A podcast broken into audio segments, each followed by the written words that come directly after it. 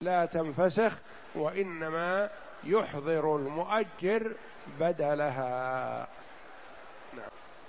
كما لو تلف المكيل قبل قبضه، تلف المكيل قبل قبضه، هذه لا تزال في استلام البائع ما دام أن المشتري ما قبض المكيل إلى الآن، فتلف فإنها تكون من ضمان البائع وينفسخ البيع حينئذ، لأن المبيع تم تلف وانتهى، بخلاف ما لا يحتاج إلى توفية فإنها تتلف على حساب المشتري.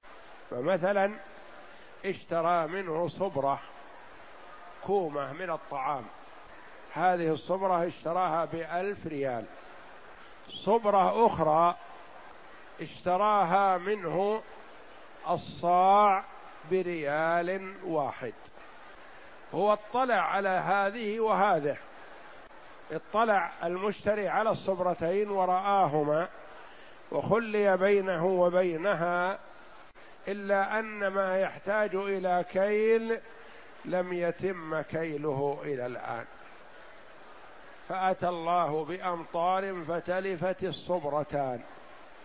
ما الحكم؟ الصبرة التي اشتراها ب1000 ريال وقد اطلع عليها ورأى هذه على حساب المشتري لأن ما تحتاج إلى توفية، انتهت. الصبرة التي اشترى الصاع منها ب1 ريال، هذه تلفت على حساب البائع لأنها إلى الآن ما استلمها المشتري. وهذا معنى قول المؤلف رحمه الله: كما لو تلف المكيل قبل قبضه، فإن البيع ينفسخ وتذهب على حساب البائع، حتى لو كان المشتري اطلع عليها ورآها لكن ما قبضها بالكيل. نعم. وإن تلفت قبل مضي شيء من المدة فلا أجرة عليه، لأنه لم يقبض شيئا من المعقود عليه. فإن تلفت قبل مضي شيء من الأجرة من المدة بينهما فلا شيء على المستأجر. فمثلا استأجر دارا على أن الأجرة تبدأ في 1 جمادى الأولى، فتلفت الدار وانهدمت قبل جمادى الأولى، هل يلزم المستأجر أن يدفع شيء؟ لا، لأنه ما استفاد من العين وما استغل شيئا من المنفعة، فلا يلزمه شيء.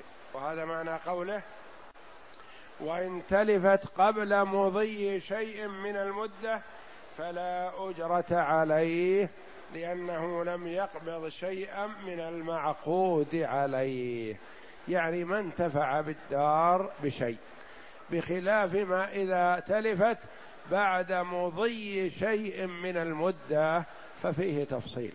نعم. وإن تلفت بعد مضي شيء منها فعليه من الأجرة بقدر ما استوفى، ويسقط بقدر ما بقي.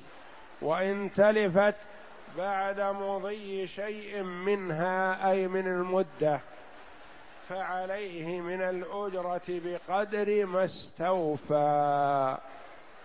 استأجر الدار اعتبارا من 1 محرم عام 1426 فسكن فيها، وفي شعبان تلفت الدار انهدمت فخرج المستأجر. ماذا على المستأجر؟ يدفع من الأجرة بقدر ما استغل، تحسب أجرة من 1 محرم إلى شعبان يدفعها، وأجرت من شعبان إلى ذي الحجة لا تلزمه، لأنه ما انتفع بالدار، ويسقط بقدر ما بقي. نعم. فإن كان أجرها في بعض المدة أكثر قسمت على القيمة. فإن كان أجرها في بعض المدة أكثر قسمت على القيمة، قسمت على القيمة، لأن الأيام ليست متساوية. فمثلا استأجر الدار من 1 رجب إلى 30 جمادى الثانية سنة ب100,000، على أن الأجرة لرمضان وشوال وذي القعدة وذي الحجة 50,000، وال8 الأشهر الباقية ب50,000، وهي متساوية. استلم الرجل الدار من 1 رجب واستغلها وسكن فيها وانتفع فيها، فلما كان بعد رمضان أو بعد شوال انهدمت الدار. كم سكن فيها؟ رجب وشعبان ورمضان وشوال، ثم انهدمت الدار. ذاك يطالب بالأجرة كاملة، يقول أريد هذه 4 أشهر ب50,000، وهذا يقول 4 أشهر من سعر الشهر، على أساس 8 أشهر ب50,000، 8، وذا يقول لا 4 أشهر ب50,000، أن سكنت 4 أشهر سلم 50,000. نقول لا هذا ولا هذا، لأن الأجرة في الزمن ليست متساوية، مثل أجرة الموسم في مكة مثلا، رمضان تختلف أجرته عن غيره، رمضان وشوال وذي القعدة وذي الحجة 4 الأشهر، هذه يحسب لها أجرة أكثر. بقية السنة من محرم إلى شعبان أجرة عادية، والرجل استغلها 4 أشهر، 2 من المدة العادية و2 من مدة الموسم. نقول يحسب له أجار 4 أشهر؟ لا، يقول نقسمها، نلزمه بالأجرة لل2 الأولين عليه ربع الخمسين الألف، لأنه 2 من 8 أشهر عليه الربع. 2 الأخيران رمضان وشوال عليه نصف 50,000، لأن اتفقوا على أن 4 أشهر الموسم 50، و8 الأشهر العادية 50، فهو استغل الدار 2 من المدة العادية و2 من المدة الموسمية، فيحسب لهذه قيمتها وهذه قيمتها، يلزم 50 ونصف 50. وهذا معنى قول المؤلف رحمه الله: فإن كان أجرها في بعض المدة أكثر قسمت على القيمة، يعني على حسب الأجرة، ما يقال 4 أشهر بكذا، وإنما تقسم 2 الأولان بكذا، و2 الأخيران اللي من أيام الموسم بكذا، كل بحسبه. نعم. وإن كانت الإجارة على موصوف في الذمة لم تنفسخ بالتلف وله البدل كما لو تعيب. وإن كانت الإجارة على موصوف في الذمة لم تنفسخ بالتلف وله البدل كما لو تعيب، هذه تعطينا التمييز بين الموصوف في الذمة وبين العين المؤجرة. العين المؤجرة إذا تلفت انفسخت الإجارة. الموصوف في الذمة ما تنفسخ الإجارة، وإنما يلزم المؤجر إحضار بدل، وهذا يتأتى في استئجار سيارتين. شخص استأجر من هذا الرجل هذه السيارة توصله إلى الرياض ب1000 ريال، هذه موصوفة ولا عين؟ عين. أخوه ما استأجر سيارة بعينها، وإنما قال أريد منك سيارة جمس وصفها بصفاتها توصلني من مكة إلى الرياض ب1000 ريال، الأجرة كلها 1000 ريال، لكن الأخوان افترقا فيما استأجرا.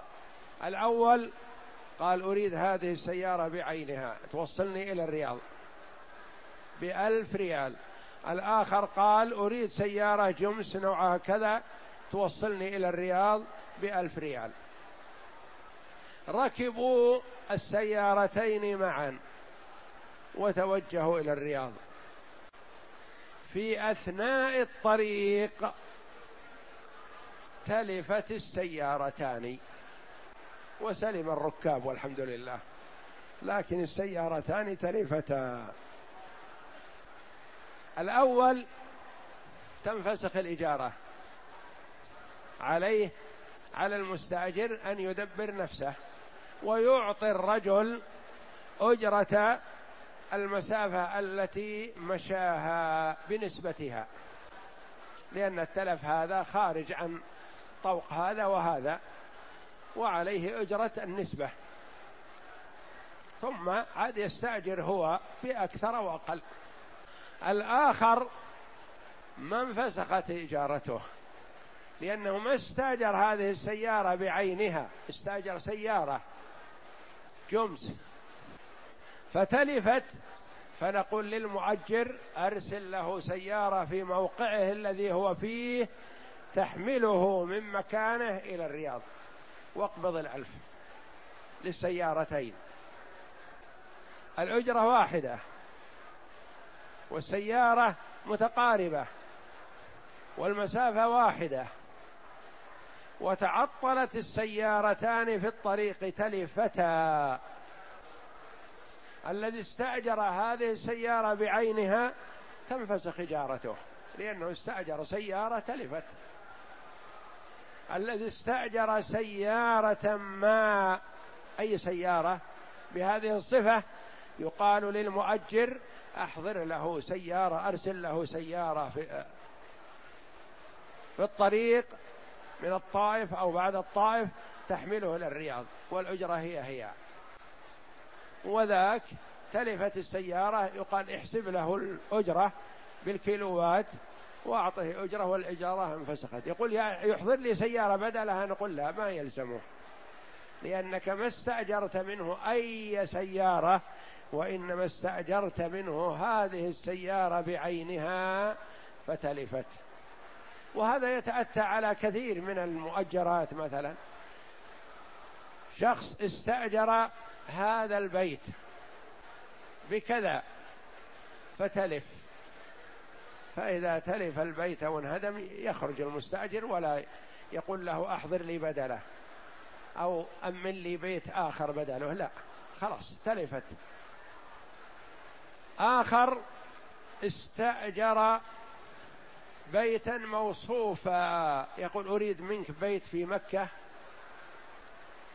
مساحته كذا، أدواره كذا، مساحة بعده عن الحرم كذا، فالتزم له قال أنا أؤمن لك هذا، ما تحدد بيت معين بكذا، فتلف هذا البيت، يقال للمؤجر أمن له بيت آخر بدله، لأنه ما استأجر منك هذا البيت بعينه فتقول تلف، استأجر منك بيتا موصوفا فبدل له بيت آخر موصوف بهذه الصفة. ذاك الذي استأجر هذا البيت بعينه وانهدم انفسخت الإجارة، لأنه ما يلزمه إلا ما استؤجر. هذا الفرق بين العين المؤجرة والموصوفة في الذمة. موصوفة في الذمة ليست دارا بعينها، أي دار تنطبق عليها هذه المواصفات، تلفت هذه يؤمن بدلها وإن كانت الإجارة. وإن كانت الإجارة على موصوف في الذمة لم تنفسخ بالتلف وله البدل كما لو تعيب. وله البدل يعني للمستأجر يحضر له سيارة يأمن له بيت وهكذا، كما لو تعيب، مثل الحالات السابقة. في حال تعيب المؤجر يقال للرجل أحضر له بدله إن كان معينا، إن كان موصوفا ولا يلزمه الإحضار ولا تأمين بدل إن كانت عينا محددة. فصل. إذا اكترى أرضا للزرع فانقطع ماؤها أو دارا فانهدمت انفسخ العقد في أحد الوجهين. إذا اكترى أرضا للزرع اتفق معه على أنه يكتري هذه الأرض ليزرعها لمدة سنة أو سنتين أو أكثر من ذلك، فانقطع ماؤها، حينئذ تنفسخ الإجارة، لأنه استأجرها معلوم للزرع، وقد ذكر في العقد أنه استأجرها للزرع، فغار ماؤها ما وجد فيها ماء فتنفسخ الإجارة، يقول في أحد الوجهين. نعم. أو دارا فانهدمت، كذلك مثل ما تقدم، دار فانهدمت تنفسخ الإجارة. نعم. لأن المنفعة المقصودة منها تعذرت، لأنها تعذرت المنفعة، تعذر الزرع وتعذر السكن في الدار. نعم. فأشبه تلف العبد، فأشبه ما لو استأجر عبد ليخدمه فمات العبد تنفسخ الإجارة. نعم. والآخر لا ينفسخ لأنه يمكن الانتفاع بها بالسكنى في خيمة أو يجمع فيها حطبا أو متاعا، لكن له الفسخ لأنها تعيبت. والآخر الوجه الآخر، لأن فيها وجهان. الوجه الآخر قال ما يلزم الفسخ، لكن يجوز الفسخ ولا يلزم ولا يجب الفسخ. لما يرحمك الله لا يجب وقد امتنع تعذر الانتفاع بها؟ يقول نعم، قد يجوز أن المستأجر نفسه يقول ما يهمني حتى لو غار الماء، أنا أستعملها لأمور أخرى، أنتفع بها في أمور أخرى. لأن أحيانا يحرص المؤجر نفسه على فسخ العقد، فالمستأجر يقول لا، أنا أقبلها بعيبها، يقول ما دام قبلها بعيبها فيبقى، وإذا أراد ردها فله الرد من أجل هذا العيب. يعني القول الأول أنه قال يجب الفسخ، تنفسخ تلقائيا، هذا إن هدمت تنفسخ. يقول الوجه الآخر أن يقال لا ما تنفسخ، وإنما يرجع للمستأجر، يقال هل تريدها؟ يقول نعم أريدها، لأني مستفيد من استئجارها، حتى لو غار ماؤها، حتى لو انهدم بعضها، لأنه أحيانا يحرص المالك على تعييب العين من أجل أن يخرج المستأجر.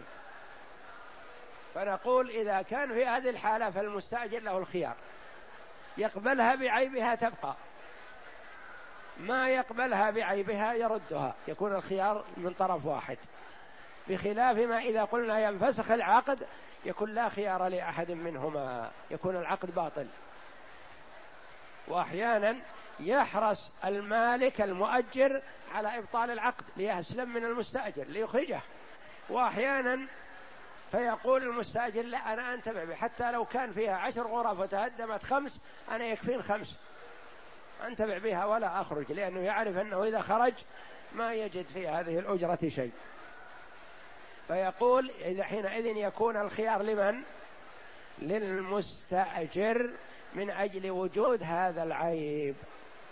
وإن ماتت المرضعة انفسخت الإجارة، وعن أبي بكر لا تنفسخ وتجب في مالها أجرة رضاعة. وإن ماتت المرضعة، فرق بين موت المرضعة وبين موت المرتضع الراضع. موت رجل استأجر امرأة لترضع ولده لمدة حولين ب2000 ريال، فبعد مضي 6 أشهر ماتت المرضعة. يقول فيه قولان، قيل تنفسخ وقيل لا تنفسخ. وكيف لا تنفسخ والمرأة ماتت؟ يقول يستأجر من مالها من تركتها امرأة ترضع هذا الصبي، لأن الاتفاق حصل بينهم على 6 على 2 سنتين الرضاع، وهي أرضعته 6 أشهر،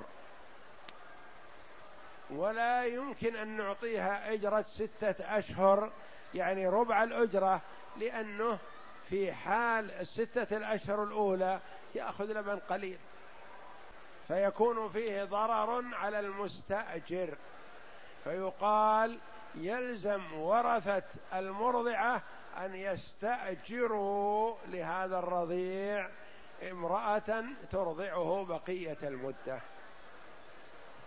قال والمذهب الأول أنها تنفسخ الإجارة لأنه تعذر الرضاع.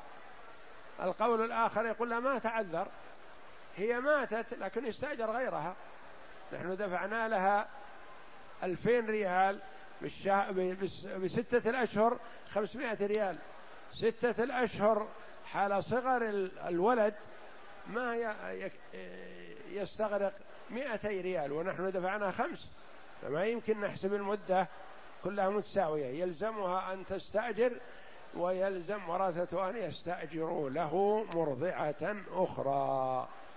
هذا رأي أبي بكر، وليس المراد بأبي بكر الصديق رضي الله عنه، وإنما أبو بكر من أئمة الحنابلة. والمذهب الأول لأن المعقود عليه تلف فأشبه تلف عبد الخدمة، فأشبه تلف العبد الذي استؤجر للخدمة، ما يلزم سيده أن يؤمن عبدا بدله يخدم هذا الرجل، وإنما تنفسخ فيما بقي من المدة. نعم. وإن مات المرتضع انفسخ العقد، هذا قول واحد. مات المرتضع ما يقال لأبي الولد ولدك مات فأحضر الرضيع يرضع بدل ولدك اللي مات، يقول ما عندي، وبعدين حنا اتفقنا على رضاع هذا الولد، ما اتفقنا على رضاع أي ولد من أولاد المسلمين، إنما اتفقنا على رضاع هذا الولد، ولهذا قلنا يجب الاطلاع على الولد قبل إبرام العقد، لأنه يعرف إيش نهمته في اللبن والحليب، هل هو يشرب كثير فيحتاج إلى أجرة أكثر، يأخذ قليل يحتاج إلى أجرة أقل. فإذا مات المرتضع انفسخت الإجارة، قولا واحدا مات المرتضع انفسخت، لأنه ما يمكن نقول للرجل جيب لنا رضيع بدل ولدك الذي مات ترضع هذه المرأة والأجرة بحالها، يقول لها ولدي مات وخلاص فتنفسخ الأجرة. لكن إذا ماتت المرضعة قد نقول لورثتها نحن اتفقنا وإيا مورثتكم على رضاع هذا الولد وهي ماتت الآن، أمنوا لنا من يرضعه بدلها، رحمة الله عليهم. نعم. وإن مات المرتضع انفسخ العقد لأنه تعذر استيفاء المعقود عليه، لأن غيره لا يقوم مقامه. غيره يعني ولد غيره من أولاد الجيران ما يقوم مقامه، لأن العقد عليه هو وقد مات. نعم. لاختلافهم في الرضاع، اختلاف الأولاد في الرضاع يتفاوتون. نعم. ولذلك وجب تعيينه، وجب تعيين المرتضع، بخلاف المرضعة فقد لا يجب. يجب تعيين المرتضع. مثلا ما يجوز أن يقول عندي ولد أريد منك أن ترضعيه لمدة 2 سنين، لازم يطلع على الولد الذي يرضع.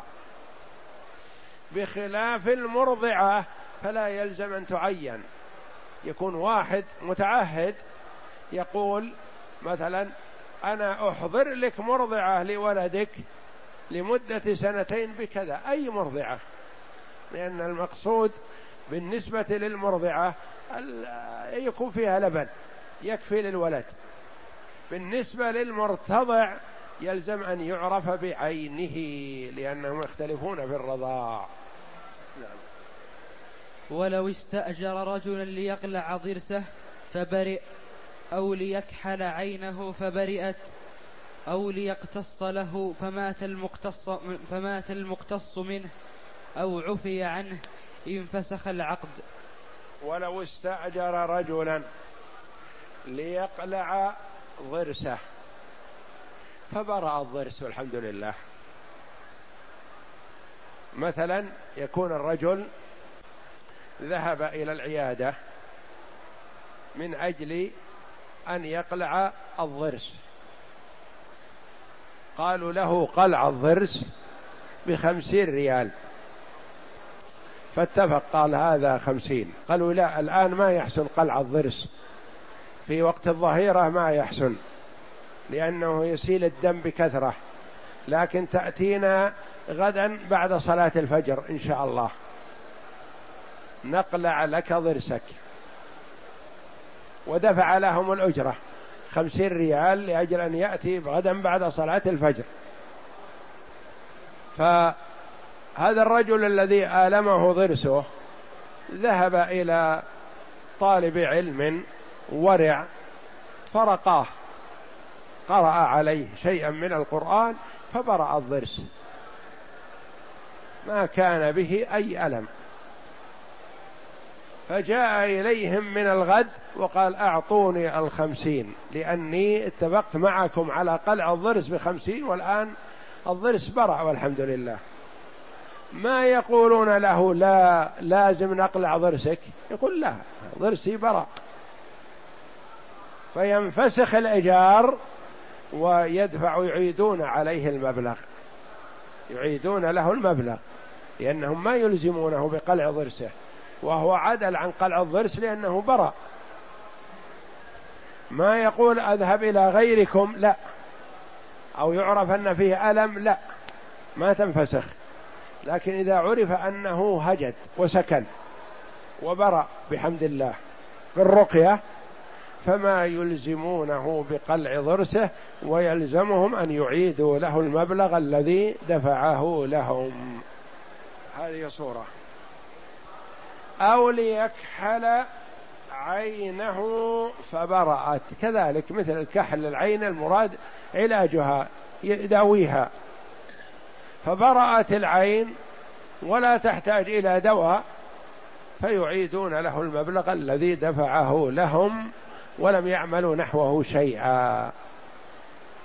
أو ليقتص له فمات المقتص منه، الرجل سلم الجاني الذي قتل والده، قيل هذا الجاني موجود في السجن الآن، تعال غدا تقتله، واعلم أن قتلك إياه يكون في السيف، ونشترط عليك ضربة واحدة، ما تعذبه، ضربة واحدة بالسيف. فرأى من نفسه أنه ما يستطيع أن يقوم بهذا الشيء القصاص، فذهب إلى آخر وقال أريد أن تقتل هذا الرجل غدا وأنا حاضر،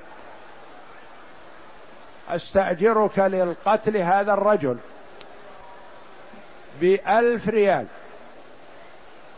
فدفع 1000 للرجل على أن يحضر غدا لقتل هذا الجاني.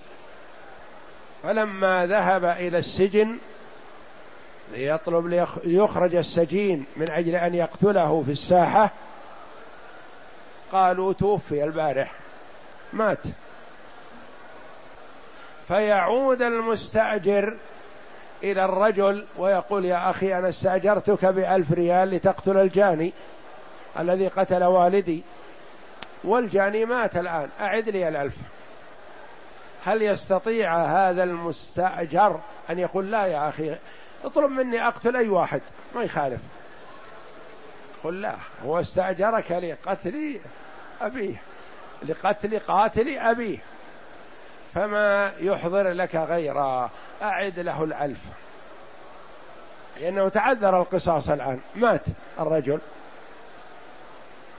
ما يقول استأجرتني وال1000 دخل علي وأنفقته مالك شيء، نقول لا، تعيد له 1000 لأن هذا العدول ليس منه هو،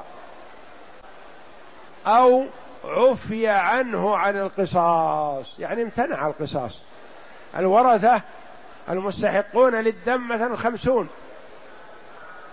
49 شخص كلهم متفقون على أن يقتص من هذا الرجل، واحد منهم جعل الله في قلبه الرحمة فقال عفوت، يبطل القصاص، ينتهي. ما دام عفا واحد ولو واحد من 50 ينتهي القصاص. فيأتي الرجل الذي استؤجر ليقتص من هذا ويقتله، فيقال له خلاص حصل عفو من واحد من الورثة وامتنع القصاص. يقول إذن أنا أخذت 1000 على أساس أني أقتص، خلون أقتل أي واحد محكوم عليه بالقتل أقتله 1000 لي. نقول لا، أنت استؤجرت لقتل هذا الرجل الجاني وقد عفي عنه، فما يمكن تقتله وقد عفي عنه، فأعد 1000 إلى من استأجرك. وهذا معنى قوله أو ليقتص له فمات المقتص منه أو عفي عنه. والشارع الحكيم يتشوف إلى العفو، لو أن المستحقين للدم مثلا 50 شخص أو أكثر وعفى واحد منهم سقط القصاص ورجعوا إلى الدية، ما يسقط حقهم، يرجعون إلى الدية. قد يكون مثلا المستحقون للدم أولاد عمومة كثرة، ما عنده أحد قريب، وإنما هم أولاد عمومة.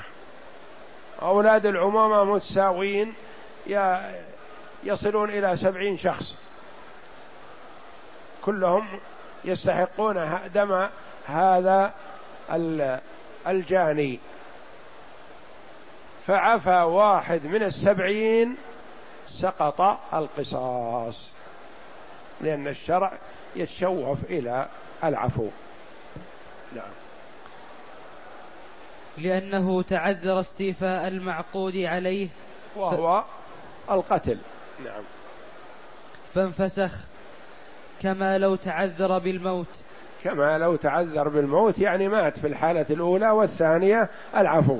نعم، وإن استأجر للحج فمات ففيه وجهان، أحدهما تنفسخ الإجارة لأنه تعذر الاستيفاء بموته أشبه موت المرتضع، والثاني لا تنفسخ ويقوم وارثه مقامه، كما لو كان المستأجر دارا وإن لم يقم كما لو وإن استأجر للحج فمات ففيه وجهان. استأجر رجل سيارة للحج، وقبل موعد السفر مات المستأجر.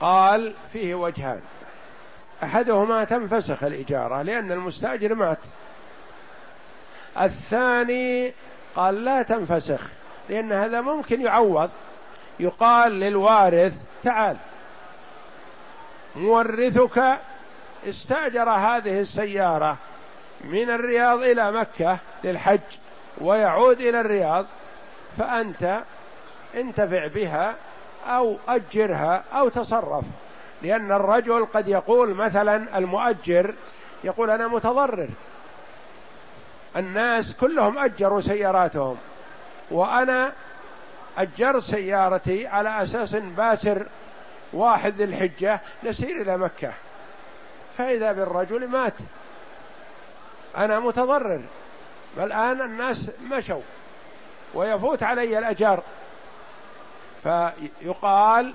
للوارث أنت تقوم مقام مورثك تنتفع بالسيارة بأي وجه من وجوه الانتفاع، تحج أنت، ترسل من أهلك من عائلتك من يحج، ما تفوت على الرجل وقت الموسم الذي استفاد منه بتأجيره لأبيك أو لأخيك.